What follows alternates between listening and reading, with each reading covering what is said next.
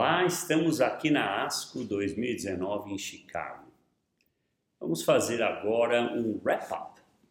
O que foi mais interessante, que a gente julga que é relativamente practice changing ou consolida algumas das nossas práticas do dia a dia. Estão comigo hoje o Dr. Carlos Barros, William William, Fábio Cater e Fernando Maluf. O Caio não pôde estar conosco, que é o editor convidado, e o Fábio Cater, que é o nosso super expert de gastrointestinal, vai então nos dar alguns pontos interessantes de gastrointestinal.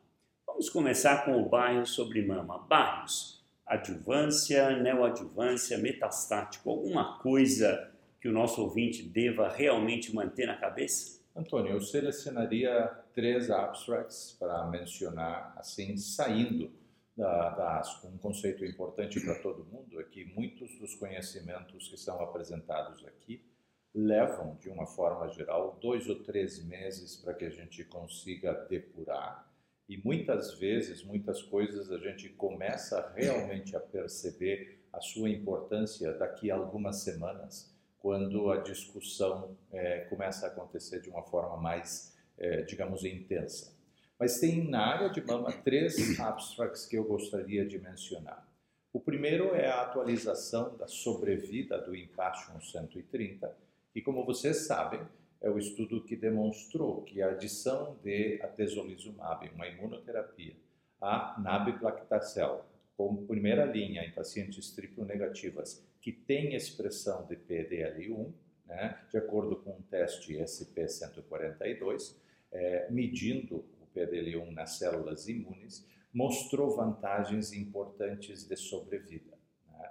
Sem entrar em toda a discussão da validade estatística ou não do cálculo, né? a implicação eh, clínica desse resultado certamente tem que ser valorizada.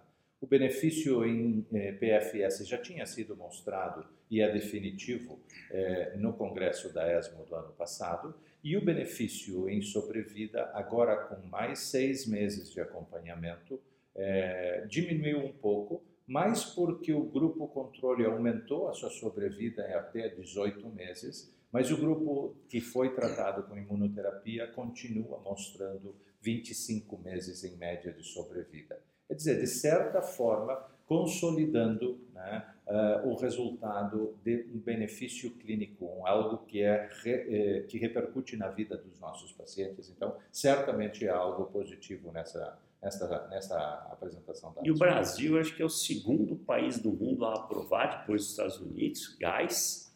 A gente não vê isso toda hora, tá certo?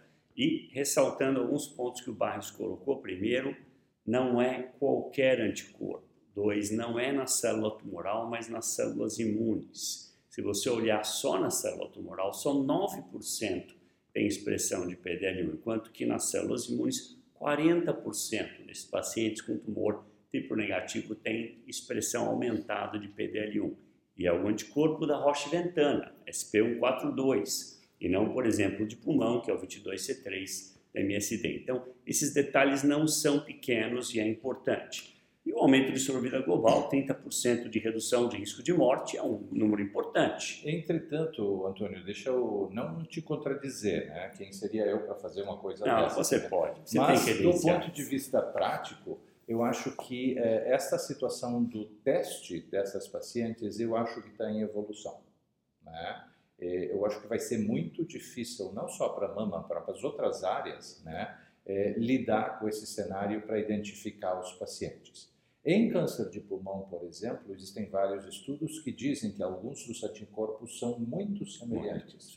Mas o SP142 é o de menos sensibilidade e é o que detecta menos pacientes. Então, uma coisa que a gente está solicitando é que seja feita uma análise do Impassion 130 usando os outros anticorpos que já estão no mercado e muito mais facilmente né, disponíveis. Mas ainda não é não, padrão. Não, não, não, Longe de, de ser. De, definitivamente não é nada. E a aprovação é só para SP142. Isso é importante. Mas do ponto de vista prático, eu acho que esta vai ser uma discussão, porque é, identificar mais pacientes e eventualmente facilitar esse processo da identificação vai ser absolutamente fundamental para a implementação Concordo. e para a divulgação desse benefício. William, me relembre, mas se eu me recordo no Blueprint outros estudos de correlação, de 22C3, o da, o da, o da é, o, o 263, o 263, o SP142, o SP142 é o que mais outlier ficou, né? É, a maioria tinha uma forte correlação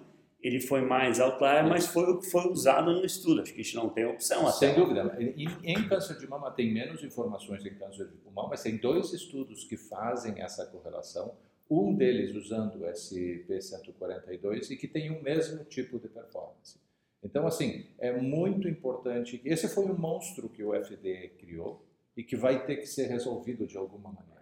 Cada um tem o seu companion test. Não pode. Até uma hora, um dia vai arrumar isso. Mas por agora, por agora eu acho que a gente não deve usar nenhum outro anticorpo para justificar o uso do atezolizumab. Isso, acho que é importante. Segundo ponto, o ateso já está no mercado, óbvio, na ampola de 1.200 e a ampola de 840, que é como foi feito o estudo, 840 D1D15, ah, vai estar precificada daqui a pouco. Acho que está na iminência de precificação. Isso. Então é NEB paclitaxel com ATES 840 D1D15 e o NEB é D1815 a cada 4. Então isso é Impassion 130. O segundo abstract que eu queria destacar, assim, de novo, hot off the press, é a apresentação que foi feita em relação à duração uh, de lotrozol ou de inibidor aromatase adjuvante, que foi feita pelo grupo italiano de câncer de mama. É, e este estudo confirma uma dúvida que a gente já vem discutindo há muito tempo e que eh, indica, praticamente, não vou entrar nos detalhes dos, eh, dos números, mas indica que o benefício de usar sete anos né, de inibidor de aromatase parece ser suficiente como para é, segurar os resultados de pacientes né, na situação adjuvante. Então, do ponto de vista prático, este estudo de alguma forma confirma alguns dos estudos anteriores. Né? Acho que se poderia dizer que utilizando um inibidor da aromatase por sete anos de adjuvância né, é, seria suficiente em termos de, é, de, do melhor controle possível ou do melhor resultado possível. Né? Se se usa, eu acho que pouca gente já faz aquele switch de tamoxifeno e depois passar para o inibidor de aromatase. Depois de dois ou três anos de, de tamoxifeno, cinco anos de inibidor de aromatase pareceriam ser eh, também eh, razoáveis nesse cenário. É. Então, isto acho que meio que bota uma pá de cal nessa discussão.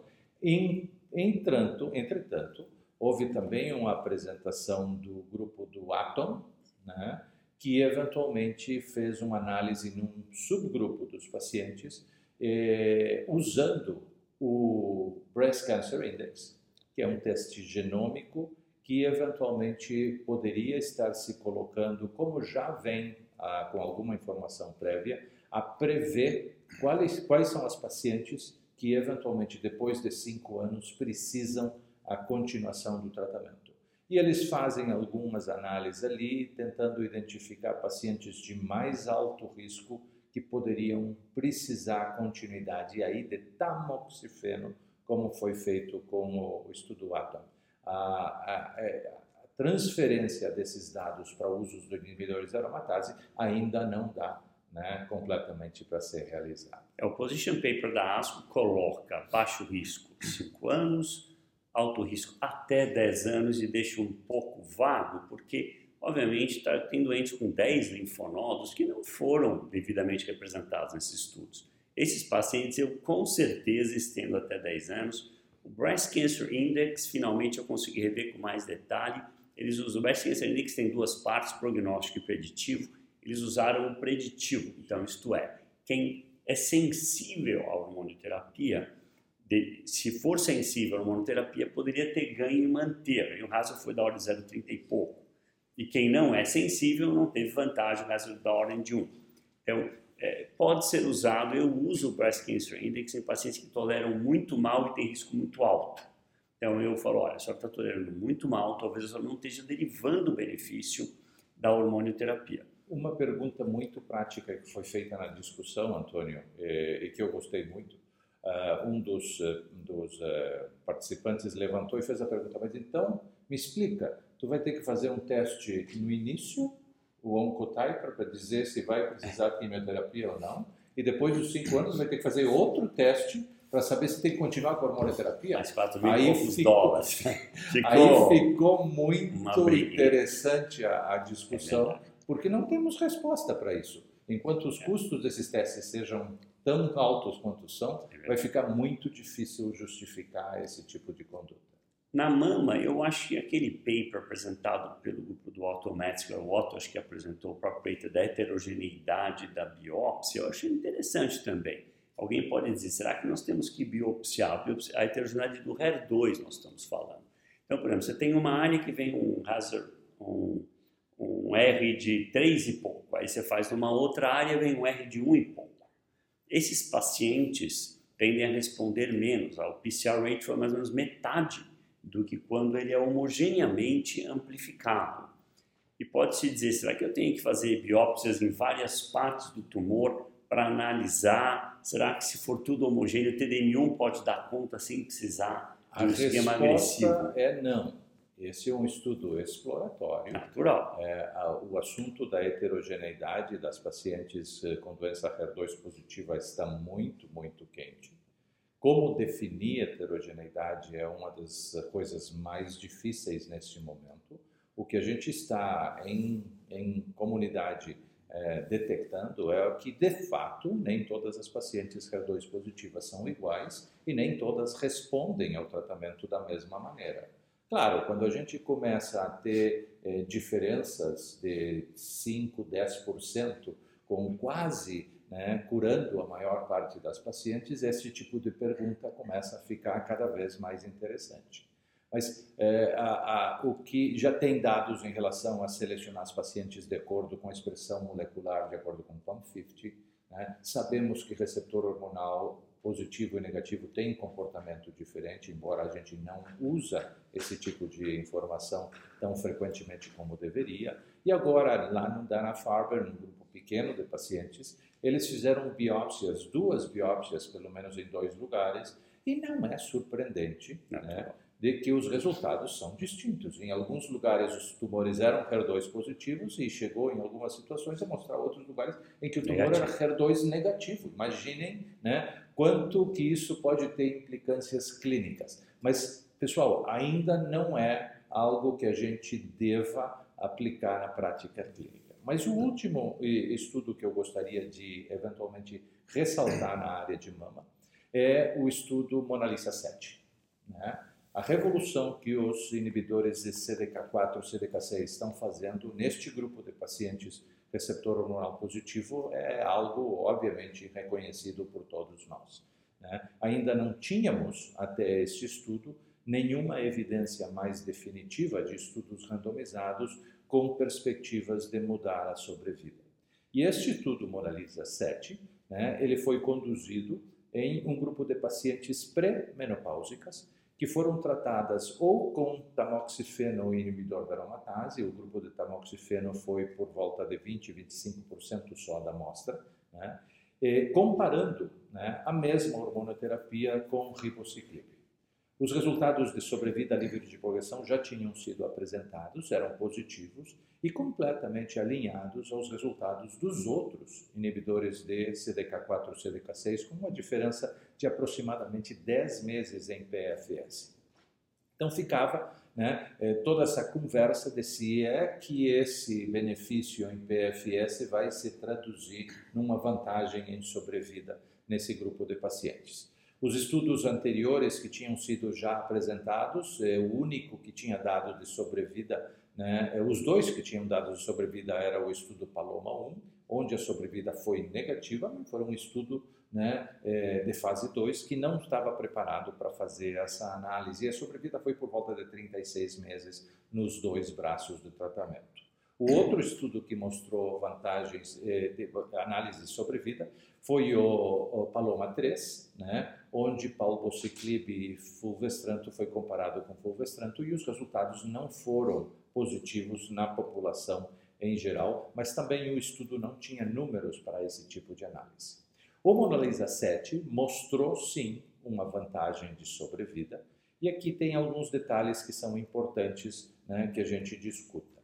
Né? O, a sobrevida do grupo controle com letrozol foi de 40,1 meses, né? completamente alinhado com o que a gente poderia esperar com os inibidores de aromatase na situação atual. Então, se uma paciente né, com câncer de mama metastático, receptor hormonal positivo, primeira linha, começa com inibidor de aromatase, seja lá qual for deles, né, a expectativa de vida mediana dessa paciente é por volta de 40 meses. Né? Isso está absolutamente consistente, o resultado do grupo controle está de acordo com isso. Entretanto, o grupo de ribociclib com letrozol, da combinação, eh, não alcançou a mediana né? e eh, apresentou no hazard ratio um benefício de 29% no risco de diminuição da mortalidade. Então, o resultado estatisticamente significativo se atingiu o limite pré-especificado né, de eh, vantagem de sobrevida, então o estudo foi terminado. Né? E essa é uma preocupação. Em termos absolutos, foi de 46% para 70% aos 3 anos, aos 42, aos 42 meses. meses. Um número, 24% de ganho absoluto é um número que ninguém pode questionar a magnitude do ganho clínico que isso Sem dúvida. O problema, Antônio, com isto é que é, é, muito mais fácil vender um número objetivo. Por exemplo, no Cleopatra, se apresentaram os resultados finais de sobrevida global. É sobrevida mediana global com, com pembro e pertuzumab, pertuzumab né, trastuzumab e, e taxano é de 57,1 meses. Certeza. Né? Primeira linha, metastático, HER2 positivo. Então, tu ter um número assim é absolutamente fundamental, em vez de eu te dizer que eu vou diminuir 30% as chances de mortalidade. Então, né, é, a gente faz votos para que esses, esses, esses continue sendo apresentado. Então, isso é, é acompanhado. Para mim, Mona Lisa era para estar em sessão plenária, isso. ao invés do Laratumab, óbvio. O outro ponto é que as curvas se separam, como esperado, no final né, do acompanhamento, e ainda tem muito paciente né, que não, eventualmente, teve nenhum é, evento e está sendo acompanhado. Então, a estabilidade né, desses uh, achados precisa ser confirmada. Mas eu concordo contigo, né, o, a percentagem de pacientes aos 42 meses que está viva, né, é mais de 70% versus 70%. 40%, é absolutamente né, é fantástico. Então, eu acho que isto dá mais sustentação à ideia de que esses agentes estão aqui para ficar. Algumas questões que precisam ser colocadas para a gente né, analisar isto cientificamente. A primeira delas, ainda não temos elementos para selecionar pacientes que poderão não ser necessariamente beneficiados com isto. E a discussão que o Dr. Ângelo de Leo fez depois dessa apresentação foi absolutamente brilhante. Eu recomendo né, que vocês olhem esta discussão pelo, pelo Ângelo. Né? E ele coloca né, um critério de seleção que é extremamente importante, que é a sensibilidade prévia à hormonioterapia. Né? E a vantagem de sobrevida, tanto no Mona Lisa 7 quanto no estudo do SWOG, que foi recentemente publicado pela Meta, né? New, no New England Journal of Medicine, com sete anos de, de acompanhamento médico, de, médio, mostra que o benefício em sobrevida destas intervenções, ou a combinação de agentes, ou o ribo com o, com o, com o letrozol, né, é no grupo de pacientes com doença sensível. 60% dos pacientes tinham essa situação. Nos outros 40% de pacientes né, que tinham doença primariamente resistente ou mais resistente, não havia diferença né, de sobrevida. É uma análise subgrupo provocadora, não serve ainda como para a gente utilizar em prática clínica, mas avança nessa discussão que eu acho que é absolutamente fundamental, né, que a gente precisa aplicar conceitos de seleção de pacientes no grupo de pacientes com receptor hormonal positiva. Não podemos continuar fazendo estudos e tratando as pacientes como se todas elas fossem iguais. E a gente precisa desenvolver biomarcadores e critérios nesse sentido. Muito bom. 10 segundos sobre Oncotype. Então, o Joe Sporano apresentou os dados incorporando o critério clínico usado no MINDACT, Clinically High Risk, Clinically Low Risk. E ele pegou, então, os mesmos dados e falou como fica se eu incorporar agora o critério do MINDACT. Então, eu pego uma mulher na pré-menopausa e tem o mesmo oncotype, vamos pôr um oncotype de 22, e ela é clinically low risk ou clinically high risk. O que ocorre? Então, duas perguntas. É mais sensível a quimio ou não? Muda o prognóstico ou não? E você usaria isso na sua prática? Eu acho que é importante. Eu ainda não consegui, né? Isso aconteceu há dois dias, né? Digerir, aquela aquela apresentação que o Esparano fez. Né? Mas eu continuo sendo é, é, propagando a ideia do teste Barrios, né? Do, do Barrios de X? Barrios o Barrios de X. Ele dá uma olhada fala, e fala, não fala, precisa quem sabe de tu fala do Barrios de X, né? O Barrios de X é um teste que está em evolução, ele é mais barato, você manda mil dólares para o Barrios, não precisa ser não precisa, mil. Não precisa do... Mas, ou para a LACOG, você pode também fazer uma pequena doação. Doação ao LACOG, sem dúvida nenhuma. Pesquisa. E, e aí ele diz dar químio ou não para o paciente. A base desta discussão, que a gente vem tendo já há bastante tempo, e que é extremamente interessante e provocadora, é que se a gente vê né, o único estudo prospectivo que eventualmente né, a, aborda esse tipo de questão é o estudo Soft Text, onde os médicos que colocavam os pacientes, as pacientes todas premenopáusicas no estudo, selecionavam se a paciente precisava ou não precisava de quimioterapia. Não tinha teste Baseado em parâmetros clínicos. Uh, Gânglios, grau, grau, do tumor, tamanho do tamanho tumor, do etc. tumor, todas as coisas clínicas que a gente tem disponíveis no laudo da patologia. E a curva das pacientes que eventualmente não receberam quimioterapia, selecionadas pelos médicos sem nenhuma suporte genômico é absolutamente superponível com as curvas do Oncotype. De 0 a 10. De então, 0 a 10, né? De 0 a 10. Então a gente consegue dizer quem são as pacientes que não precisam de quimioterapia. Então, do ponto de vista prático, nesse tipo de questão, né, uma das coisas que poderia, mas não foi feita, e é uma provocação, obviamente, né, é, é colocar um braço controle nesses estudos com a opinião do médico né? e ver o que, que acontece com a sobrevida dos pacientes. Mas, de qualquer jeito, a minha campanha nesse sentido é pelo fato de que não é realista nós pensarmos que este teste vai estar disponível para todo mundo. Não, infelizmente né? não vai. Então, as pessoas não precisam se sentir culpadas né, de que eventualmente estão fazendo algo completamente equivocado né? Se usarem só os, parâmetros clínicos. Que os critérios clínicos são capazes, quando aplicados razoavelmente, de fazer previsões muito razoáveis em algumas situações. Claro, não vai aplicar a todos os pacientes, e se a gente tem condições de usar os testes genômicos, por favor, vamos em frente e vamos usar isso, porque é, qualifica o atendimento. Mas não também se sentir desesperado, porque isto é a última tipo Mas de uma maneira simplista, ele coloca um slide onde se você tem o critério clínico, ele claramente aumenta o risco. Então, o risco de recorrência não é só o valor do oncotype.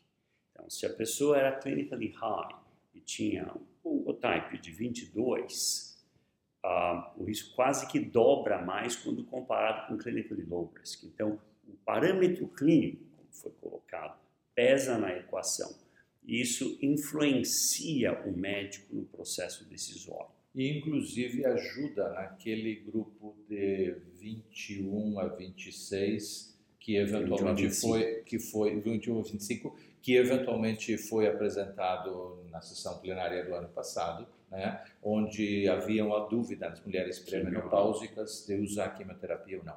Então é algo que a gente precisa usar, não tenho dúvida de colar, colocar ah, os aspectos clínicos em cima no, do... E o MindAct já tinha mostrado que isso era factível. Isso é verdade. Bom, vamos agora para cabeça, pescoço e pulmão. William, cabeça e pescoço, primeiro, parabéns, Barros, pela discussão da mama hoje, congratulations. Parabenizar Foi a melhor, também. Melhor discussão. Com certeza, você não pode morrer sem ver a discussão do Barros hoje.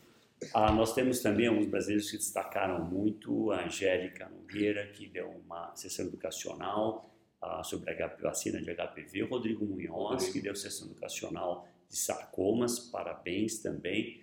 O Carlos Sampaio, que falou sobre qualidade. O OP, ah, o programa de natural, COPE, acho que é o programa da ASCO. Parabéns, Sampaio. Então, eu acho que esse ano foi fantástico. E o William deu sessão oral na cabeça e pescoço no programa de quimioprevenção, um projeto que ele faz há anos no MBS e colhe-se frutos anos e anos depois. William, parabéns. Fale um pouco, alguma coisa muda cabeça e pescoço? Então, em cabeça e pescoço, acho que se a gente for olhar para os estudos que são practice changing, o primeiro deles são os estudos de uh, carcinoma de nasofaringe. Então, foram dois estudos que foram feitos na China.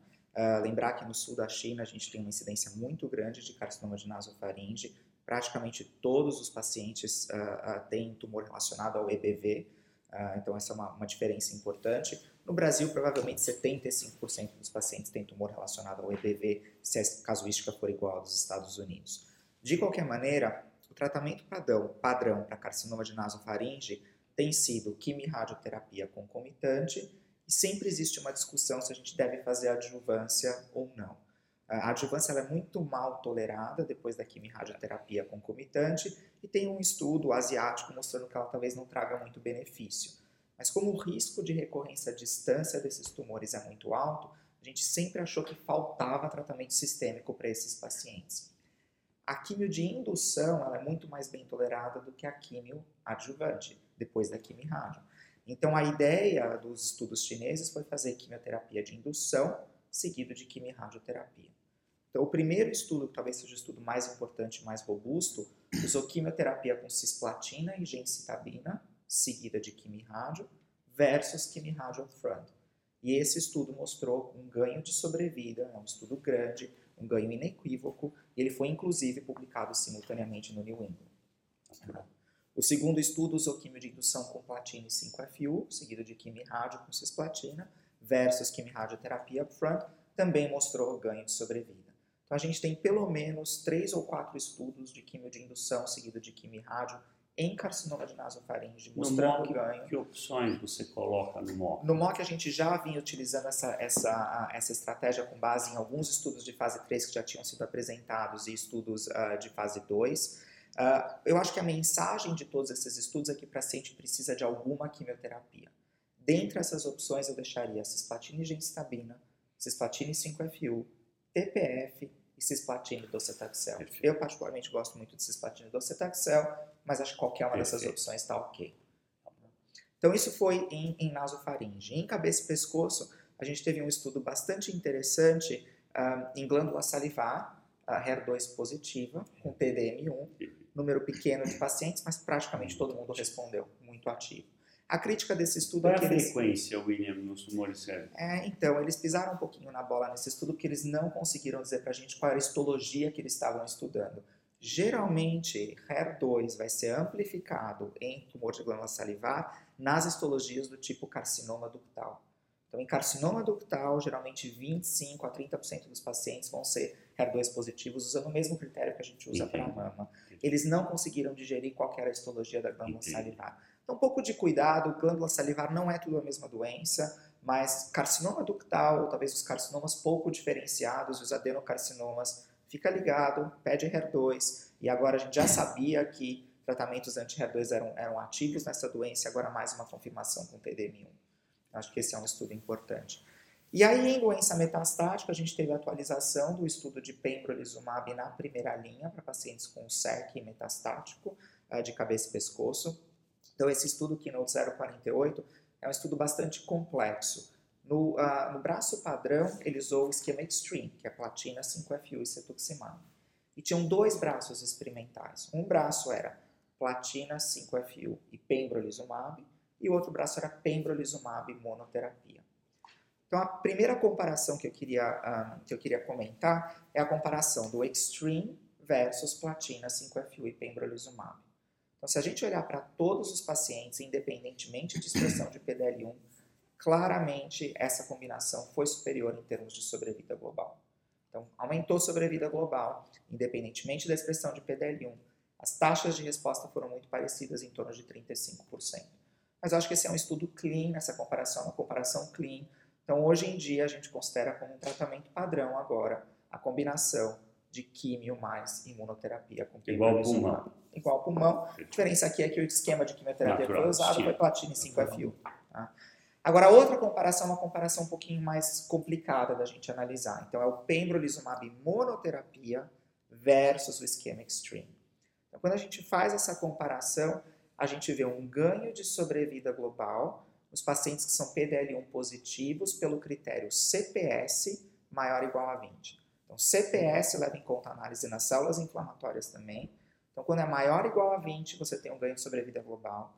Quando é maior ou igual a 1, você tem um ganho de sobrevida global. Quando você olha para a população como um todo, a sobrevida global não foi maior. Só vou alertar o pessoal dessa terminologia. Então, você tem TPFs, que é Tumor Proportional Score.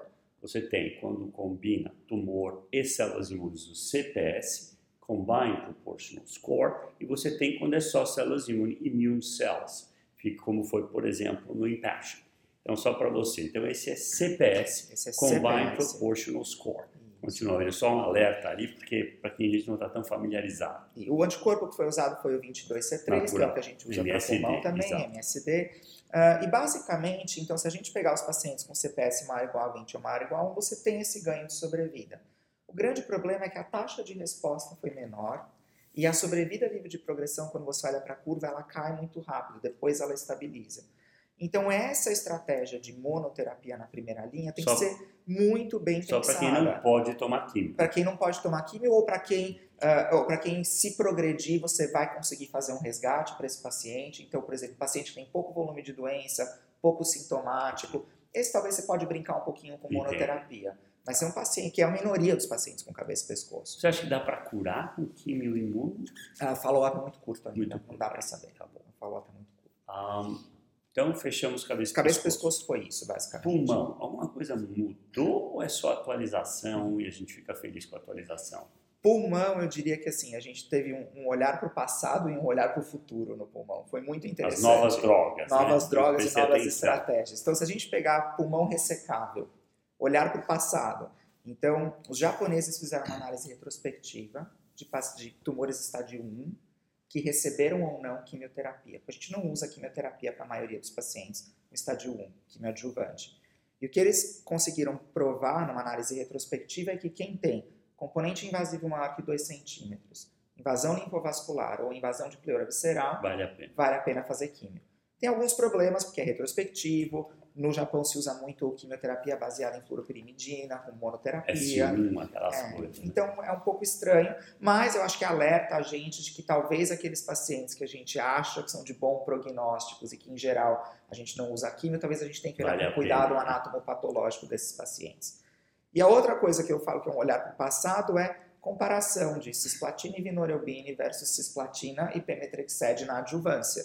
Então, um estudo japonês uh, mostrando que essa cisplatina com pemetrexed, uh, eles queriam mostrar superioridade, não foi superior, mas foi muito parecido com cisplatina e vinorelbina, mais bem tolerado. Mais bem tolerado. Então, a gente, já, é uma, fazia a gente já fazia isso, então quando é as seguradoras cobrem, a gente, a gente Pelo faz. justifica. E, uh, então, eu acho que só vem sedimentar essa estratégia. Né? O ah. que eu diria de olhar para o futuro do paciente ressecável são as estratégias de imunoterapia neoadjuvante. Não é padrão para nada ainda, mas parece que é muito ativa. Então, inclusive, um dos meus estudos, o NeoStar, foi apresentado na sessão oral também. A minha orientanda apresentou a, a Tina Cascone, um estudo que eu desenvolvi nos Estados Unidos. Então, uh, ipinivo, né, o adjuvante, parece ser bem ativo. Uh, uh, monoterapia mesmo com Dois ciclos, pouco, não precisa pouco, de muito. Não né? foi um ciclo só, um na ciclo, verdade. É, não precisa de muito, porque tumor lá presente, você consegue resultados fantásticos. Né? É, é, não, taxa Qual foi o PCR rate? a, a taxa de, a gente chama de resposta É, patológica menor que maior, que é menor igual a Mais 10%. de 10%. É menos de um 10 via viável, de né? células viáveis. E pinivo foi 33% de major Um tiro só, um tiro só. né? E a combinação de químio com imuno muito ativa também na neoadjuvância. Então, nada para a gente usar agora, mas é olhar para o futuro, isso vai chegar. né? Se a gente for olhar para doença metastática, então vamos começar com olhar para o passado. É, a gente tentou refinar tratamento de manutenção depois de quimioterapia. Então, ah, dois estudos grandes olhando para manutenção com bevacizumab mais a Pemetrexed. pemetrexed. Ah, ah, e esses estudos basicamente mostram que para a grande maioria dos pacientes fazer a manutenção dupla talvez não seja necessária.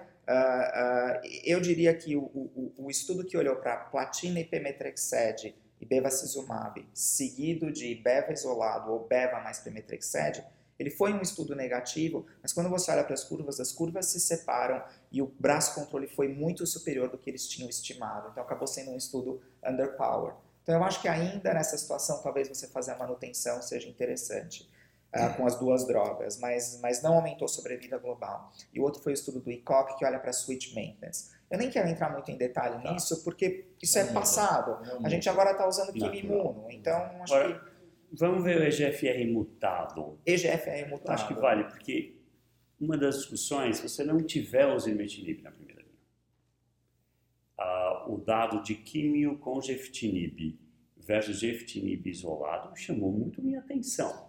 Então, Ah, e, e acho que a conclusão foi, se eu não tiver o zimetinib, que eu não tenho um braço zimetinib que deveria ser o ideal ali, porque ele bate geftinib muito forte. Me chamou muito a atenção o ganho de sobrevida global. Você pode comentar aí?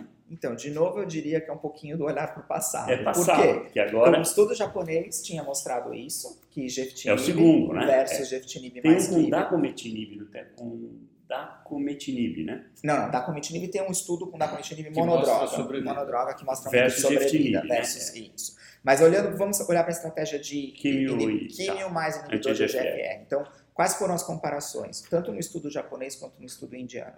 Era gefitinib isolado versus gefitinib mais platina e pemetrexed, seguido de pemetrexed e gefitinib de manutenção. Então, no estudo japonês tinha um aumento de sobrevida enorme que a gente viu, ah, chegando a sobrevida mediana de 50 meses, ah, e para o braço da combinação, e agora isso foi corroborado no estudo indiano, então, ah, com 50% de redução do risco de morte aí quando você faz a químio mais geftinib, comparado com o geftinib isolado. A população do estudo indiano é uma população de mais alto risco, PS2, ah, ela até mostrou a foto do hospital onde eles trabalham lá, então, ah, ah, então a gente entende por que, que os números absolutos Entendi. foram menores, mas o ganho está lá. Aí eu digo que é um olhar para o passado porque está todo mundo agora interessado no osimertinib, nos inibidores de nova geração. Ah, e, inclusive, tem um estudo que está sendo feito e, e ele está passando por um estudo de fase 2, depois vai para a fase 3, se a fase 2 tiver sucesso, que é o osimertinib mais químio versus osimertinib. Então, isso é o que provavelmente vai vir. E a, o, outro, a- o outro dado em, em, ah, ah, pacientes mutados com mutação de EGFR foi a combinação de erlotinib mais ramucirumab versus erlotinib. Aumentou sobrevida livre de progressão, sobrevida global ainda muito imaturo para a gente analisar. Nós tínhamos com Bev A também. gente já tinha dois estudos Exato, com erlotinib e bevacizumab. Então, de novo, eu digo é um olhar para o passado, Exato, porque é a gente está usando as mesmas estratégias, aumenta a sobrevida livre de progressão, o impacto em sobrevida global ainda é incerto. E, de novo, a gente está mais preocupado agora com os inibidores de geração mais nova do que essas combinações mais antigas. O que, que eu diria de olhar para o futuro em terapia é, é, é, é, personalizada, drogas-alvo? Então, exon 14 skipping mutation no MET. Então, mutação no MET com exon 14 skipping mutations, atividade de várias drogas foram apresentadas agora na Quer ASCO. dizer, quando progride com anti-EGFR, um dos mecanismos de escape. Não, não, não. Isso é pra, não, não, não. Isso é para paciente que Ah, você tá de novo, MET primeira MET, linha. MET primeira linha, é isso. Um, isso. 2% dos casos. Isso. Então, quando você tem exon 14 skipping mutation, a gente provavelmente vai ter alguma droga para MET aprovada nessa situação. Todas elas têm Criso algum grau de funcionaria também até chegar a essas, Criso não? funciona, mas a gente teve agora os dados com capmetinib e tepotinib e talvez as, as taxas de resposta sejam até um pouco Mas maiores. essas são experimentais ainda. São né? experimentais. Hoje nós temos Mas disponível isso- para MET só criso. Só criso, basicamente. Crisotinib. E talvez cabozantinib com alguma atividade para MET também. É verdade. Então, eh, você tem essas, essas opções. Mas isso fica de olho, porque isso vai acontecer. Ah, os inibidores de RET, então foram apresentados os dados do- da, da droga Blue, né, que ah, ah, foi bastante ativo também. Então, a gente não tem aprovado, mas isso provavelmente Duas. vai vir. Tem a Loxo e tem a Blue. Duas Isso, duas atividade. Grande atividade, atividade, né? isso. Ah, e, e, e, e os dados para mutações no exon 20. Então, tem algumas drogas que estão chegando para mutações do EGFR em exon 20. Então, também foram apresentados aqui. E teve um estudo que talvez tenha passado despercebido um pouquinho pelas pessoas, porque ele foi apresentado na, na sessão do Developmental Therapeutics, que é a, um inibidor de KRAS G12C. Então, a mutação do KRAS G12C 10 pacientes com câncer de pulmão tratados, 5 respostas. A Mas gente chama está a atenção, falando de porque dá uns 13% dos cânceres de pulmão tem o Carras ah, G12C. G12C. Não é Não é qualquer carras. O pâncreas, infelizmente, embora o Carras está multado em 90 e não sei quanto, essa é 1 a 3% só. Eu fui atrás na hora, falei, não, pâncreas gás. Aí eu fui olhar bastante. essa mutação especificamente, Carras G12C, no pâncreas é bem rara, no pulmão é mais comum, dá uns 13% de pulmão, mas chamou atenção, é uma droga da Amgen, metade dos casos responderam, e eu fiquei impressionado É a com isso. primeira vez que a gente consegue fazer droga-alvo para carras. Nunca Então, se isso conseguiu é, antes. Isso é extremamente importante. É Então, isso vai chegar. Então, Então nós vamos, temos olho. coisas novas, coisas boas. O novas. Exon 20, Uhum. que é um problema para nós, a droga me pareceu bem ativa. Tem duas Experimental, drogas, tem duas o e a droga do TEC, né? E As e duas são ativas. boas- Boa, E- boa atividade. Boa notícia no Carras, no G12C, que dá uns 13% dos casos de pulmão, que é um mercado importante. Né? Não estamos falando de um grupo pequeno. Muito bom, guys. Então, atenção a essas novas drogas. Cáter, você como um super expert em gastrointestinal, tem o corpo inteiro aqui. Você vai ter que pegar só o mais crítico. O que é que você acha que é practice change? Eu vou pegar mais que só fazendo um adendo do- dos inibidores de RAS, de Carras agora que foi que o William acabou de falar, tinham pouquíssimos pacientes de cólon, todos eles doença estável, no máximo atividade fraca. né? Mas a dose foi, é. Mas a dose parece Sim, que, sim. como era um estudo de escalonamento de dose, a dose dos pacientes em colo tinha sido inferior, Ah, tá? E eles eh, a- a- chamam a atenção que, enfim, é só uma avaliação de Carras, enfim, então pode ser que a gente ainda encontre mais pacientes. No colo não está tão promissor, porque em RAS, pensa assim, pâncreas, pensa É assim, verdade, cólon, é e o cólon ficou meio rechaçado, não parece ser o nicho da droga ainda, pelo menos por enquanto. Já de falando, vou aproveitar o Sim. então, vou separar então os estudos de adjuvância, neoadjuvância e metastático. De adjuvância mais do mesmo, um olhar do passado, a, a história do IDEA ainda 3 versus 6 meses na adjuvância, foram apresentados os dados do estudo grego HORG, eh, dos pacientes tanto de 2, estágio clínico 2 de alto risco, como de 3. O estudo, para variar, é aquele eh, hazard ratio que começa com o menor intervalo de confiança antes do 1 e ultrapassa enormemente 1.3, e, enfim, fica não é, não é conclusivo, é inconclusivo, mas eles fizeram uma análise interessante porque quando você vai- vai ver aos três meses, você tem uma perda de sobrevida livre de progressão da ordem de 1%, que é justamente mais ou menos o mesmo número da neuropatia grau 3 na última visita dos pacientes. Então você ganha lá, perde cá, você pode ganhar 1% de sobrevida livre de progressão, mas você deixa de atingir em neuropatia grau 3 1% dos pacientes, grau 2 foi 4% dos pacientes com neuropatia grau 2 na última visita. Então a conclusão dos autores é que fazendo os três meses, de preferência faça com o Capox, você não tem nenhum problema com isso, ele realmente se mostra não inferior na análise de subgrupo para esse esquema, mas você pode ganhar em, em diminuição de neurotoxicidade. Logo na sequência, eles emendaram uma avaliação do IDEA também para os pacientes de estágio clínico 2 de alto risco. Só quatro estudos, o Scott tinha uma predominância inglesa, o Tosca, que era o italiano, o próprio Horg, que é o, o, o, o grego, e o japonês, o Alliance. E esses, nesses quatro estudos que eles é, compilaram para avaliação especificamente do estágio clínico 2, o hazard ratio foi negativo. para três meses versus seis meses. O intervalo de confiança começa em um ponto alguma coisa, vai até 1.35, então você, teoricamente, o estudo não é não inferior para o estádio clínico 2 de alto risco. Mas quando, de novo, se dissecam os, os esquemas terapêuticos, mais uma vez se comprova, comprova que o Capox pode ser uma alternativa não inferior. Então, mais do mesmo, a gente continua. Então, se for usar alguma coisa para estadio 2 de alto risco, Capox ou, seria a melhor opção. O Folfox, seis meses, é isso. O Folfox, três meses, na análise foi negativo. É ruim, então, ele é inferior. Então, não usar. Não, acho tá? que tem que forçar o Capox e proteger contra a náusea bom, porque esses 30 metros quadrados de oxa não é, não é tão brincadeira na minha prática. Na última a, a atualização das recomendações da ASCO, eles falam você começa com três meses, com, com o intuito de seis meses, e se o paciente tiver algum, algum dado é, onde ele não consiga tolerar, separe em três e mantenha a fluoroperimidina, mas isso é difícil de prever quem vai ter, porque justamente onde acontece mais a neuropatia, né, é no, no desenrolar do, do esquema. Mas enfim, acho que é mais do mesmo mesmo. Tem bastante coisa de adjuvância, mas acho que é, só esses são os mais importantes. Vamos para neoadjuvância, que é um tema, né? O cólon, coitado, ele fica rechaçado numa área onde não se fala em neoadjuvância. A maior dificuldade da neoadjuvância em cólon é você fazer esse adiamento clínico correto, porque muitas vezes, não raro na prática, o paciente é N0 na tomografia e a gente pega na, na, na peça inúmeros linfonodos acometidos. Então, nesse estudo chamado Foxtrot, era um estudo que estava já no nosso radar de, de, de neoadjuvância, justamente ele, ele é, randomizou os pacientes para ou neoadjuvância é, com, com Folfox e, e, seguido de cirurgia por um período de indução e depois completava-se, fazia quatro ciclos de Folfox, operava-se oito ciclos de Folfox versus opera-se e Folfox completo na adjuvância aos moldes do que a gente tem feito. O estudo, na verdade, ele teve um, um, um endpoint primário para sobrevida livre de progressão aos dois anos. E quando a gente foi ver, o hazard ratio foi de 0,75 Chamou atenção quando bati, bati o olho, mas com um P de 0,08. Então, infelizmente, o estudo é negativo para o endpoint primário. Curiosamente, algumas mensagens de químio neoadjuvante vieram. A primeira, fazer químio antes de cirurgia não atrapalhou quem vai operar. Isso para o cirurgião é importante. Dois, proporcionou-se melhores cirurgias ou maiores cirurgias R0 em quem tinham feito uh, uh, quimioterapia neoadjuvante do que quem só operou uh, upfront.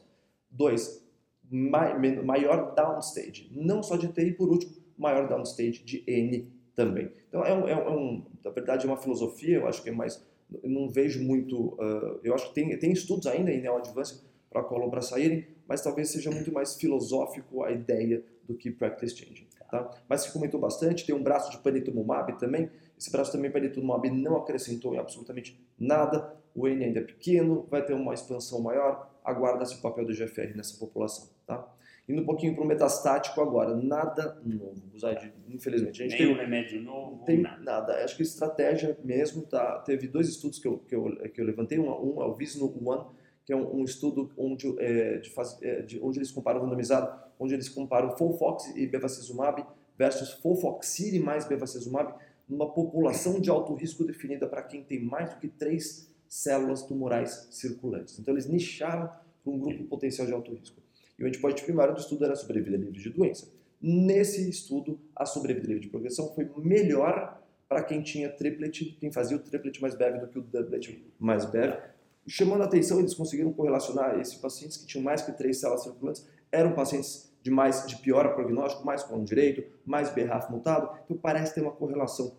E para esses, a gente já sabia intuitivamente que talvez fosse melhor você intensificar o esquema. Sobrevida global foi igual, foi no mesmo, foi, é, foi idêntica, mas enfim, é, tem várias críticas do porquê que talvez a sobrevida global tenha sido igual. Mas não acho que seja é, é, é practice change, mas CTC ou ctDNA em colo vai vir com força. Tá. É, o segundo estudo que eu separei é o TRIBE2, que na verdade é um estudo de sequenciamento, no meu entendimento, um estudo de fase 3 randomizado, que justamente fez a pergunta de será que o triplet é melhor do que o doublet sequencial. Então, braço controle, doublet de Fofox mais BEV, fazia pelo menos oito ciclos, ficava em manutenção de fluoroperimidina mais BEV, progrediu, trocava para Folfiri, mantendo BEVA, versus Folfoxiri, pelo menos oito ciclos, manutenção de fluoroperimidina mais BEV, progrediu, voltava o rechallenge para Folfoxiri e seguia Sim. com BEVA. O endpoint primário, sobrevida livre de progressão, já tinha sido apresentada no ano passado no, no ESMO 2018, foi atualizado agora 19 versus 17 meses a favor do triplet e sobrevida global também positiva, era endpoint secundário, mas também foi é, melhor para o triplet, 27 meses versus 22 meses. O que os autores questionaram bastante, assim, é uma população extremamente seleta, porque não podia ter feito é, é, é, oxaliplatina na adjuvância, tinha que estar mais de seis meses do último capecitabina, performance 1 e 2, ou seja, porque a toxicidade é maior mesmo. Então, o que eu acho que a mensagem que o estudo pode dar é que talvez o triplet possa ser um sequenciamento do que o doublet que a gente fazia fofox, fofir, fofir, fofox nessa população. A, a, a, grande e maior crítica é será que a gente precisa reexpor os pacientes a fofoxir na segunda progressão? A sobrevida livre de progressão a, no, quando você é, analisava depois do re-challenge, ela não foi estatisticamente significante, então os autores sugerem descalonar nesses pacientes. É, mas assim, é mais um olhar para sequenciamento. Nada muito, de muita novidade no colo metastático. Vamos mudar um pouquinho agora, vamos subir para o Upper GI.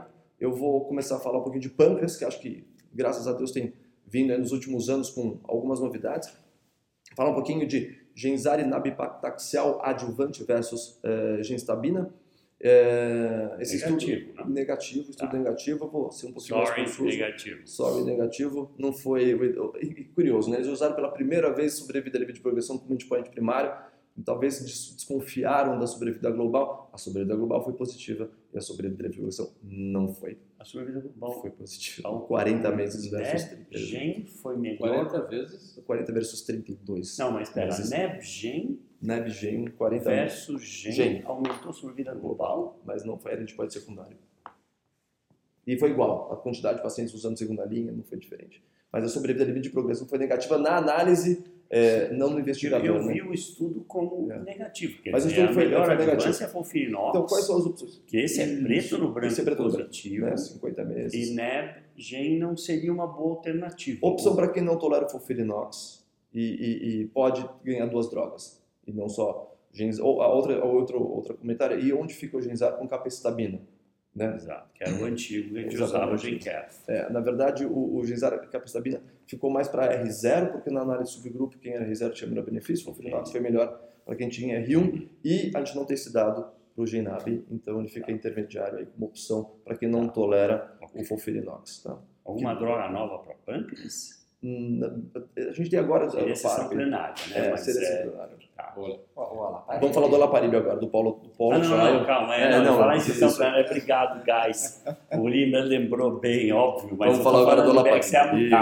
Vamos é. falar então. Que eu acho que é um. Tem dois estudos Practice Change em GI, eu já vou chamar é verdade, segundo. Mas o primeiro é esse, é o Polo Trial de manutenção para câncer de pâncreas metastático. Então, nesse estudo randomizado, os pacientes fizeram, então, uh, tinham que fazer o esquema de quimioterapia com platina. 90% fez o Foferinox mesmo. E esses pacientes tinham que ter feito até 16 semanas de químio. Isso depois nas poster discussion a autora levantou porque eles falavam que é muito pouca quimioterapia de indução. Ela falou, não, é pelo menos 16 e 30% dos pacientes fizeram mais que 16 semanas de quimioterapia. Então cuidado que isso é um erro que eu percebi nos comentários. Ah, mas foi pouca quimio no começo. Não, você fazia tanta, quanto, tanto químio quanto você precisasse. É que você precisava pelo menos 16 semanas de químio, você não poderia progredir. Um pouquinho antes, vamos falar um pouquinho, eles conseguiram screenar 3.300 pacientes e acharam 150 com mutação germinativa de BRCA1 e 2. 7,5%. Dá 7,5%. Eu achei bastante alto o número, achei interessante. E acho que abre margem para a gente pesquisar mesmo, acho que tem que ser, daqui para frente, é, é, a pesquisa tem que ser feita. Na sessão de poster discussion, depois de estudos de fase de, de, primeira linha e segunda linha da combinação de químio com outros inibidores é, de PARP, pela Parib, por exemplo, é, e você melhora os resultados, você estender isso para é, deficiência de recombinação homóloga, então tem coisa ainda para sair, não só mutação germinativa BRCA1 e 2, mas enfim. Depois de 16 semanas de quimio de indução, esses pacientes eram randomizados ou para o Laparib 300mg duas vezes, ou placebo outra crítica. Porque no Panoptimox a gente deixava pelo menos a fluoroperimidina de manutenção até o rechallenge do Fulfirinox. Então, o placebo aí não caiu muito bem como braço o controle, mas também não é muito difícil em Chemo Holiday que a gente Exato. possa oferecer para o paciente. Eu, por exemplo, sou meio fã de Chemo Holiday, quer viajar agora é uma boa época, parar químio, isso é pâncreas, Sim, exatamente. Sake, né? E, e o, o estudo é positivo para a sobrevida livre de progressão, hazard ratio de 0,52, se eu não me engano, traduzidos em 3 meses e meio versus 7 meses, a favor do olaparib. Então, eu acho que a practice changing, eu, a, a, os discutidores, a, óbvio, tem todas essas, essas ressalvas, mas para pâncreas a gente tem que agradecer esses novos dados, tá? Indo um pouquinho para estômago, tá? Uh, o estômago teve duas, separei duas apresentações. Mas isso é um ponto. Se é um câncer de pâncreas, você vai procurar a mutação de Vou BRCA procurar. germinativa. Se vier uma mutação somática, eu acho que no ovário a gente aceita qualquer tipo Sim. de mutação, não vejo razão intelectual para não. Mas normalmente a gente checaria a germinativa, que é da ordem de 7,5%, e obviamente, provavelmente vai ser aprovado, como foi para a mama no Olimpiada, que você dá o laboratório de manutenção pós-quimio e segura por um tempo maior sem quimioterapia. É, eu Acho que sugiro você dê, dê uma olhada nos posters que tem uma seção de Fofiri e é, Velaparib na segunda linha e Fofox e Velaparib na primeira linha, mostrando que os pacientes com inclinação homóloga deficiente têm maior, no subgrupo, têm maior vantagem do inibidor de PARP upfront. Então, é, acho que essa é a grande discussão e tem que abrir mesmo, eu acho, pra, na minha opinião, para pesquisa de outras mutações Tá. de reparo de DNA. É, então, só mudando um pouquinho para estômago, agora você ressaltar um é, trabalho de doença local, que é o ARTIS-2, amplamente esperado, radioterapia adjuvante pós-cirurgia versus é, é, SOX, S1 mais oxali versus S1. É, estudo negativo. japonês, com Estudo- certeza, exatamente, né? estudo japonês. S1 tal. Estudo negativo para o papel da radioterapia adjuvante. Que bom, porque É. aquela, com todo respeito, aquela rádio, for God's sake, já internou muita gente. Hoje eu não vejo mais câncer gástrico, mas quando eu via, tive que internar muita gente com rádio para isso. Essa história só não está morta porque ainda tem dois estudos, o Critics 2 e o Prodigy, que são estudos que colocam o, o, a perioperatória versus é, cross-alike, que é quimio-rádio neoadjuvância, adjuvante, e no meio um, um- braço de rádio neoadjuvante. Então, temos dois braços padrões e um de rádio neoadjuvante ainda para ser respondida a pergunta. Rádio acho que ainda não morreu totalmente ainda. Tá. Tá? É, falar de estômago Keynote, do Keynote, 062, acho que esse é certeza. um estudo que foi amplamente esperado. É, copo meio cheio, meio vazio, três braços, 700 pacientes em média. Primeira linha de câncer gástrico metastático, pembrolizumab sozinho, quimioterapia sozinha, é, cisplatina ou capestabina é, cisplatina, ou quimio e pembrolizumab. Então vamos primeiro falar das comparações de pembro versus quimio. O endpoint primário do estudo foi sobrevida global, foi duplo, mas sobrevida global eles chamaram bastante atenção. No expressor mais que um, pembrolizumab versus quimioterapia não é inferior. Para o CPS alto, maior que 10, sobrevida global foi superior para pembro versus quimio, traduzidos em 17 versus 10 meses. Isso, quimio sozinha versus pembro sozinho.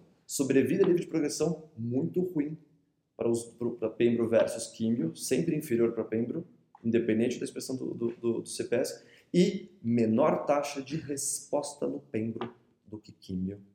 E isso tem que ser levado em consideração. Se você optar por pembro versus químio, você vai perder a taxa de resposta. E mesmo ocorrendo na cabeça Exato, exatamente. O William falando é, é- é bem parecido com o que aconteceu. A Tá? diferença é que o dele manteve sobrevida global químio imuno, enquanto que no estômago químio imuno não foi bem. É a primeira exceção. A gente tinha pulmão ia bem, cabeça e pescoço foi bem, mama foi bem. Quando chegou no estômago, que no 062 foi uma exceção. Quer dizer, químio mais pembro não foi melhor do que químio isolado. É, acho É que esse é o correto resumo. isso? Correto isso. correto? Então, tanto para o expressor maior que 1 como para o expressor maior do que 10, e, e a grande crítica, né, ou seja, o estudo não conseguiu demonstrar que a adição de pembrolizumab à quimioterapia muda qualquer desfecho, em termos de sobrevida global ou livre de progressão. Conclusão dos autores que pode oferecer o pembro isolado para autoexpressor. E mais uma vez a, a gente nicha o Uma pembro, autoexpressor foi 10, 10, 10, 10, maior ou igual a 10. 10, né? a gente nicha para um subgrupo. E aí, de novo, a gente cai no, faz- no segunda linha, o 061. Eu acho que pode ser uma opção, uma pessoa muito frágil, uma pessoa muito idosa. Eu mesmo tô com, eu não vejo mais câncer gástrico. William, quando dá uma ordem, a gente leva a sério, exceto o Maluf. Mas o ponto é, eu estou com uma senhora que teve um câncer de, de estômago há 20 anos. Aí nós pedimos, pensamos que era um outro câncer. Apareceram umas novas pulmonares e tal. Fizemos aquele teste do Fleury TOT para achar o primário desconhecido geneticamente estômago, topo, estômago. E a imunossoquímica não fechava de jeito nenhum. O BAC falou, não consigo esclarecer estômago ou não. Estômago. Eu, quando eu vi o abstract do 062, eu mandei um torpedo para mim assistente e falou, olha, manda checar um CPS uhum. nesse estômago. E se vier uma hora igual a 10, talvez é uma senhora idosa, 80 e poucos anos, talvez eu possa dar até pembro isolado para ela, sem usar químio. Então eu acho que esse pode ser situações em que eu use imunoterapia isolada só para controlar, manter doença quieta e assim por diante. 062, segunda linha, foi negativo para o estômago, toma cuidado. 059 é fase 2, mas é positivo para o autoexpressor na terceira linha, então é subgrupo. E o Keynote 181, que é para esôfago, esôfago distal, ele é positivo na segunda linha.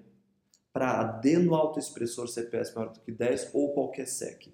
O meu medo é a gente ficar nichando subgrupo no estômago. É só minha Primeiro crítica. ficar mais confuso. Tá sendo, ainda bem, eu não vejo estômago gás, mas aqui tem um super se você precisar e sabe o que está falando. Muito bom. Tá. Alguma coisa mais de sobre... uh, Eu tenho um estudo Practice Change que eu preciso falar, que é o segundo, tá. que é o ABC06, é, que é o estudo de vias biliares, segunda linha, de, randomizado, segunda linha versus placebo, para quem progrediu a genzar cisplatina, usante. Full Fox, não é? Full Fox. Ah, então, os, isso, sorry, os pacientes foram oferecidos Full Fox versus placebo hazard ratio de 0,69, traduzidos em um benefício de um mês. Então, quem, mas, é, mas quem progride em CIGEN na primeira linha, a segunda linha é Full Fox. Fox. É a melhor opção. Practice Changing, Nossa. relatório para convênio, fase 3, placebo controlado, fácil justificado, é Practice Change daqui para frente. A gente já fazia isso, baseado em estudo de fase 2, a gente só conseguiu mas agora justifica mais fácil. Exatamente. Ok, última parte. Vamos ver agora. Maluf, cérebro o cérebro está mal, né? Alguma coisa practice changing primário cerebral?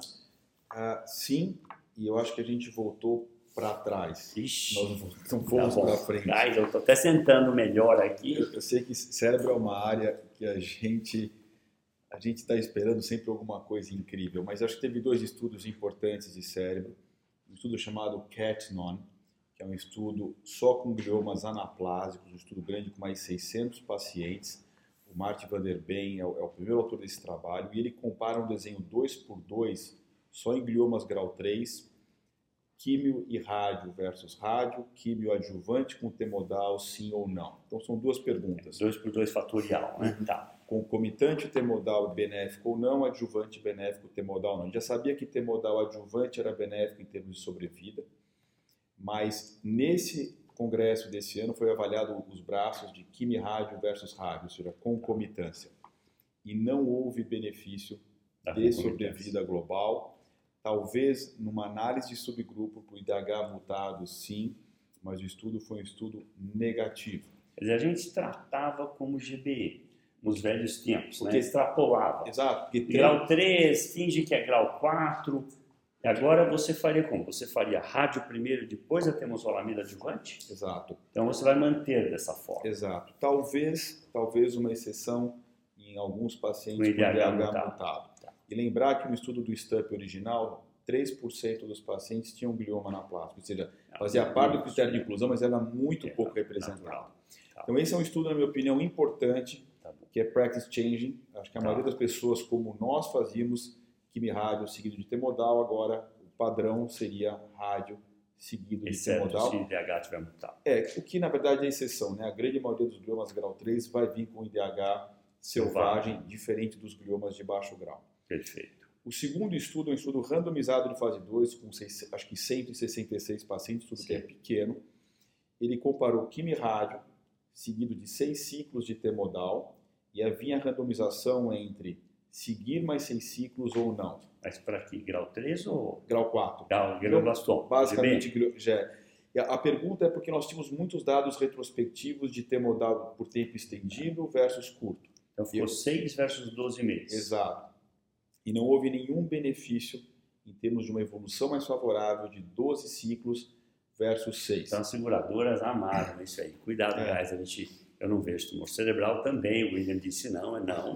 O ponto é que era 12 versus 6, muita gente dava 12, muita gente dava até Deus dizer para, não era? É, não, e na verdade... porque- E agora, seis meses mesmo, igual o original do Stup, correto? Exato. Lembrar que o estudo não é grande, é um estudo de fase 2, Mas- randomizado, mas ele... ele Mas não ele- dá ele- né? Ele, De que vale a pena fazer um fase 3, né? é, ele emite um sinal de que talvez devamos Exato. parar em seis ciclos para a Então o padrão pacientes. vai ficar quimirádio seguido de seis ciclos de temozolomida, como o estudo original do Stup, há 50 mil anos atrás, essa correto? história é tão interessante que todos os estudos de glioblastoma colocaram com o braço o controle, comparando 12, qualquer- né? 12 É, ciclos. é é. verdade. Bom, agora voltamos ao drawing board. E- Então acho que a gente, a gente foi para Muito bom, menos, atenção, a guys. gente foi para menos tratamento para o glioma grau 3, menos tratamento para o glioma grau 4. Passando para câncer ah, do aparelho geniturinário, vou começar com próstata numa sequência didática. Então, recorrência bioquímica pós-prostatectomia radical. A gente teve um, um, um update do estudo GETUG e AFU 16. Foram 742 pacientes, onde obrigatoriamente o PSA tinha que ficar zerado pós-prostatectomia, ou seja, não tinham pacientes com PSA persistente, ah, num período de seis meses. E a randomização foi entre radioterapia com ou sem castração por seis meses. Estudo Tinha que atingir maior ou 0,2 do PSA, não é? Exato, era o critério, era o critério para recidiva bioquímica. Também não faço próstata, mas meio metido ainda. Tá. Tá. Continua, Fernando. You're on, you're on camera. Eles Você tem editam. algum comentário? Eles editam. Ele não sei se tá nada. Tá Eles perfeito. editam. Então, o cara atingia maior que 0,2 de PSA, coisa de negativo, foi randomizado a seis meses de hormônio junto com o rádio versus rádio isolado. E, e- e a gente teve os dados agora de 10 anos. Então, rádio mais hormônio reduziu o risco de progressão ou morte em 44%, o risco de metástase em 27%, sobrevida global ainda não diferente. Mas, para mim, esse é um estudo, padrão como é o estudo 9601, com dois anos de bicalutamida, com o padrão ouro para recidiva bioquímica, e pacientes têm uma expectativa de vida ah, relativamente elevada. né? Até porque, se não tivesse, nem radioterapia teria sido feita e nem cirurgia teria sido proposta. Então, esse é um estudo importante. Acho que no MOC já está assim, ainda não está? Tá. Tá, esse é um estudo que corrobora Só Nós- consolida a nossa recomendação. Tá. O segundo estudo, o estudo com darulotamina na doença M0-CRPC, é um estudo que, que eh, mostrou dados novos em relação à primeira ah, ah, publicação. E o, o Karim Fizaz, então, mostrou esse estudo comparando darulo versus placebo, para quem tinha, então, recidiva bioquímica castração resistente, com doubling time menor do que 10 meses de PSA e PSA maior que 2.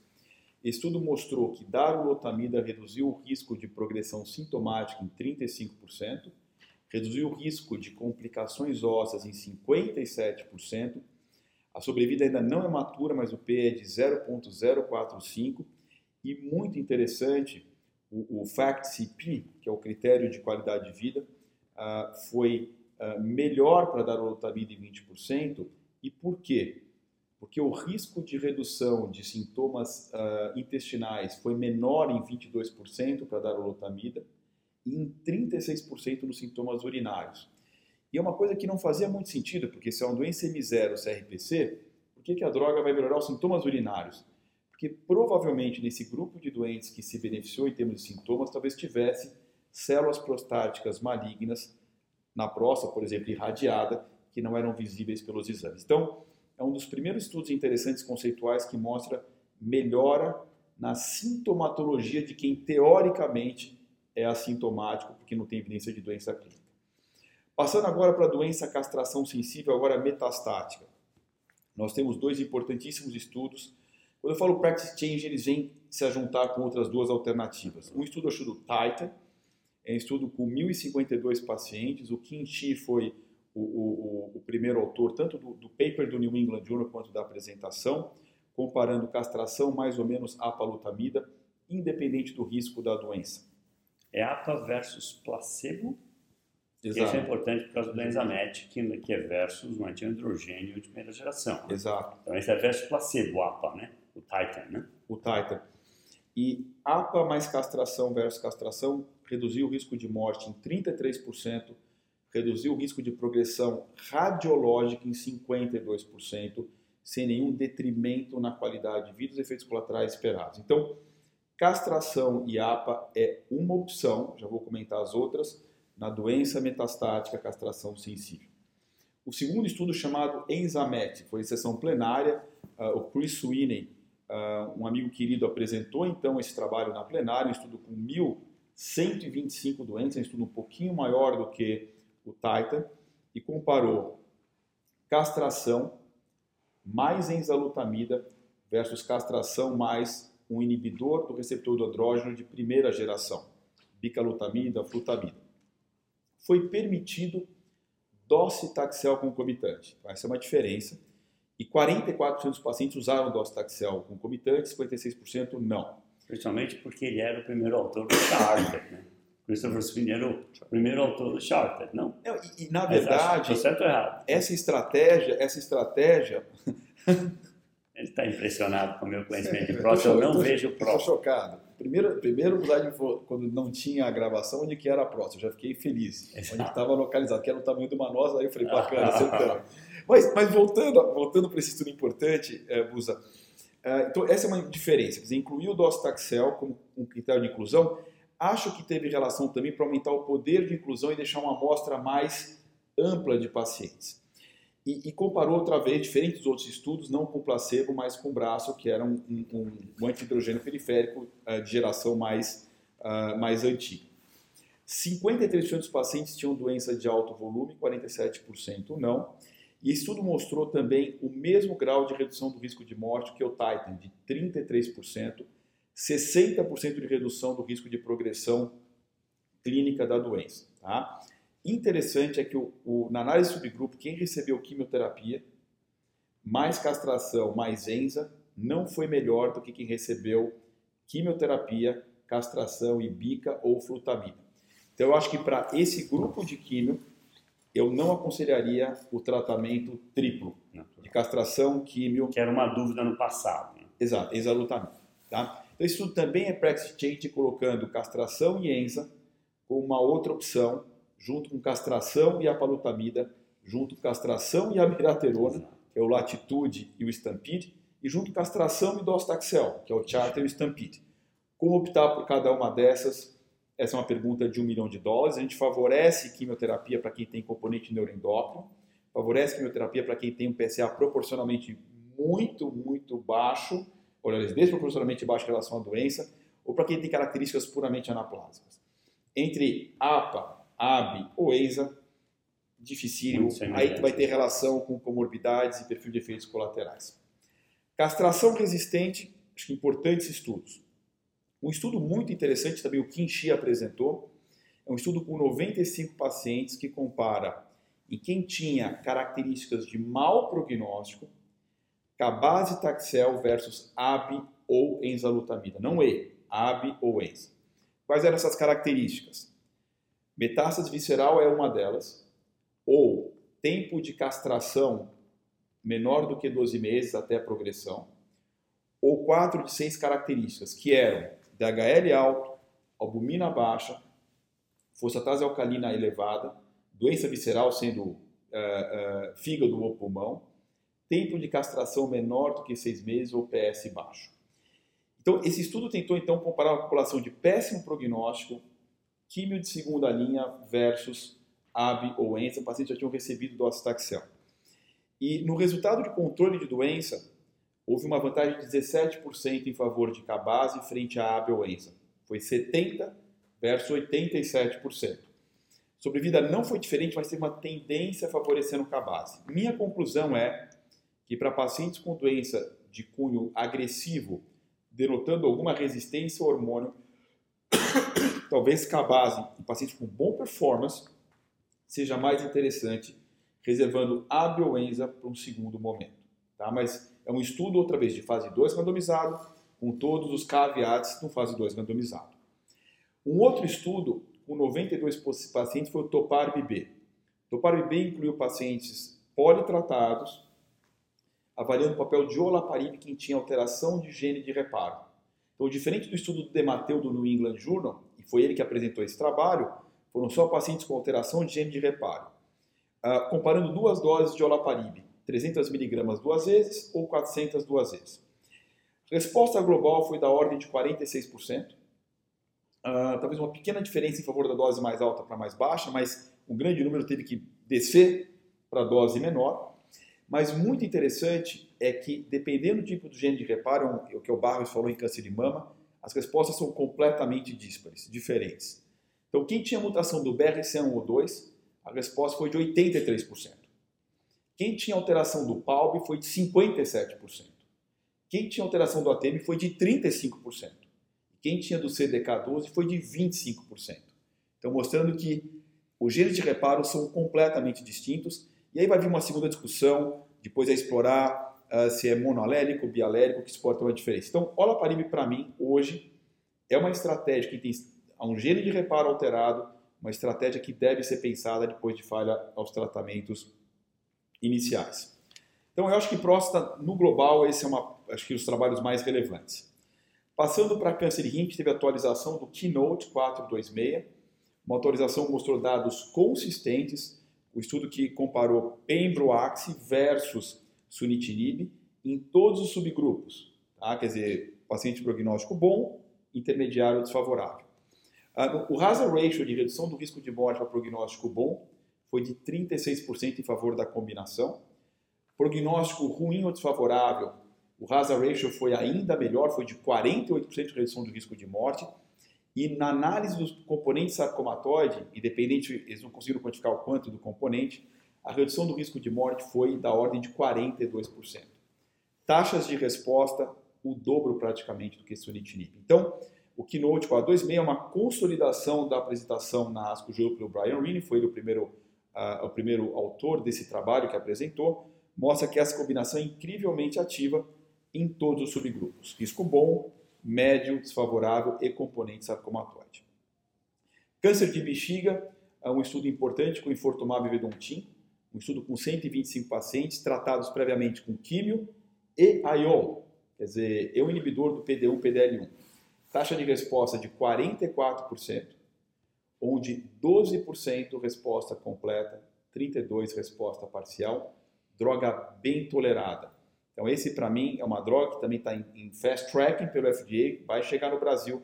É a opção sólida de quem falhou quimioterapia e imunoterapia câncer de bexiga.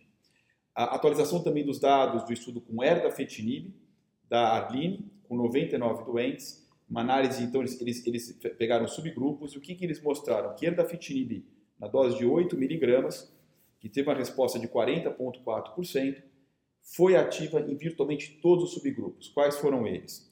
Idade maior ou menor do que 75 anos, presença de metástase visceral ou não, uh, uh, qualquer risco, fator de risco de acordo com Belmont, e o PS, foi a única exceção. A, única taxa de resposta baixa foi no ICOG 2, mas 0,1 ela foi elevada. Então, uma droga incrivelmente ativa para quem tem a fusão do, F, do FGFR2 ou 3 ou a mutação do FGFR3. Eh, eh, então, uma droga que também entra no cenário, já aprovada no país, inclusive, para quem tem essa alteração pós-falha a, a quimioterapia.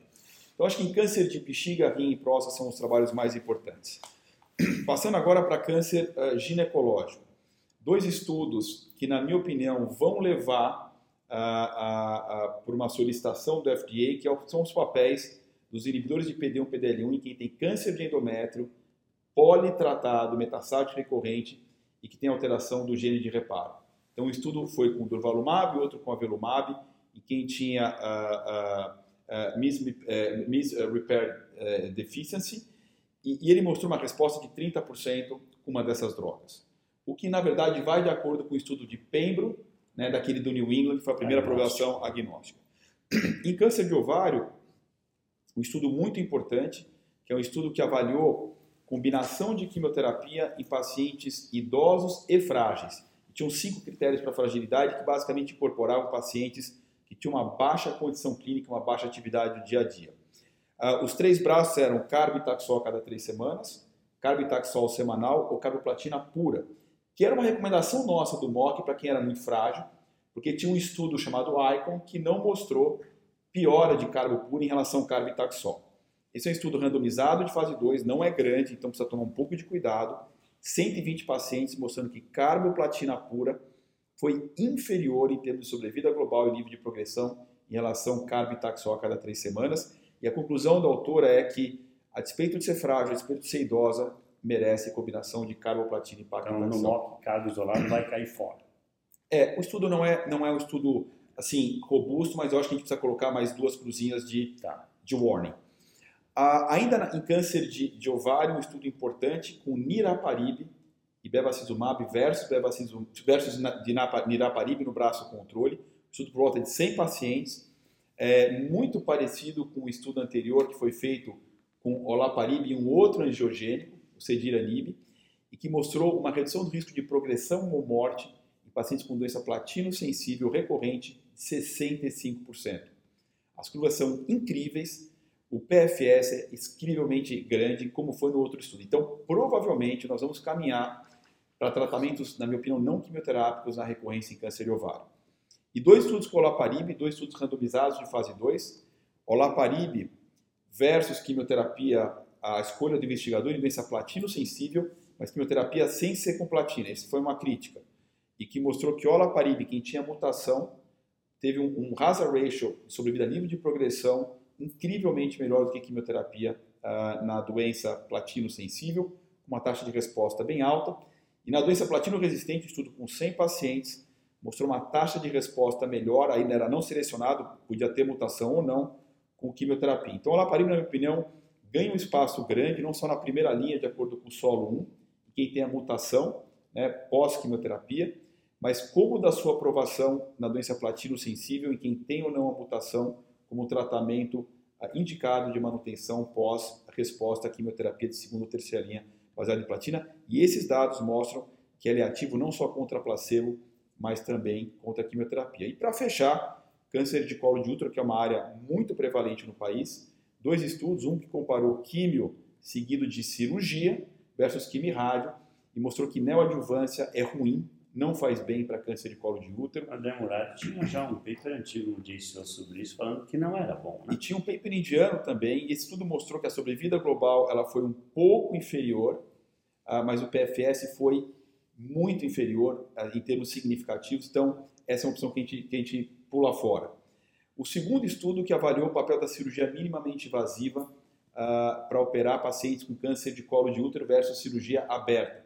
Já tinha os dados ah, do LACA, que é o estudo que estava no New England, dois estudos, um deles foi o Pedro Ramírez, o autor, mostrando que cirurgia minimamente invasiva no banco de dados de 700 pacientes tem mais recidiva local regional do que cirurgia aberta. Então, a tecnologia veio para muitas áreas da medicina, a robótica veio para muitas áreas, mas não veio ainda para colo de útero. E por último, o tumor raro, que é o carcinoma um estudo randomizado com mais 600 pacientes, avaliando carbitaxol, ou cisplatina e, fosfamida, que é o esquema padrão, estádio 1 a 4, carcinoma, mostrando que carbitaxol teve uma sobrevida global 8 meses melhor do que cis e ifo, não foi significativo, mas foi borderline.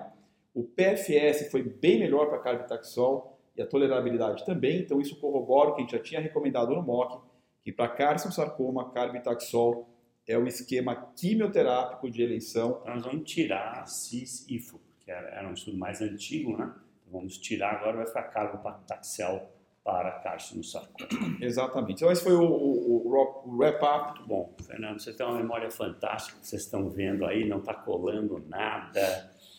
A minha memória é horrível, mas tem uma coisa importante. É, é muito comum as pessoas me dizerem, em melanoma, um paciente meu está tomando esteroide, 4 miligramas, 8 miligramas de dexametasona.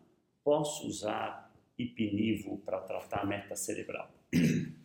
E o Rosenthal apresentou um estudo chamado Cohort B do estudo de ipinivo para meta cerebral, número pequeno, 18, mas a mensagem ficou clara. Os pacientes não podiam receber mais do que 4 miligramas de dexametasona. E só 4 pacientes de 18 responderam. E desses 4, 3 não estavam com esteroide. Esse cohort B não era que estava com esteroide, mas eram sintomáticos. Podiam com esteroide então. Então a ideia, provavelmente, não é uma boa ideia usar esteroide com checkpoint inhibitor. A gente tem dados em pulmão, em vários cânceres, mas não é uma boa ideia. Então, se tiver meta cerebral e você conseguir baixar, por exemplo, usando terapia-alvo, se o tumor for BRAF mutado, use terapia-alvo, tire o esteroide e aí tente o seu ipinivo. As respostas que ocorreram na atualização do, do estudo do Checkmate foram profundas. Tem doentes sem recorrência, anos, provavelmente você consegue curar uma parcela de pacientes, inclusive com meta cerebral, usando o IP3 nível 1. Foi perguntado se IP1 nível 3 daria a mesma coisa. O Hussein muito cautelosamente disse: Nós não sabemos, temos que esperar mais dados. Por agora, IP3 nível 1. Guys, nós vamos finalizar aqui. Foi uma ASCO interessante, não tão boa quanto a gente queria. A gente está querendo a cura do pâncreas mesmo, mas vai chegar lá. Obrigado pela atenção de vocês. Muito obrigado. obrigado. Barrios, William, Carter, Maluf, muito obrigado. Obrigado.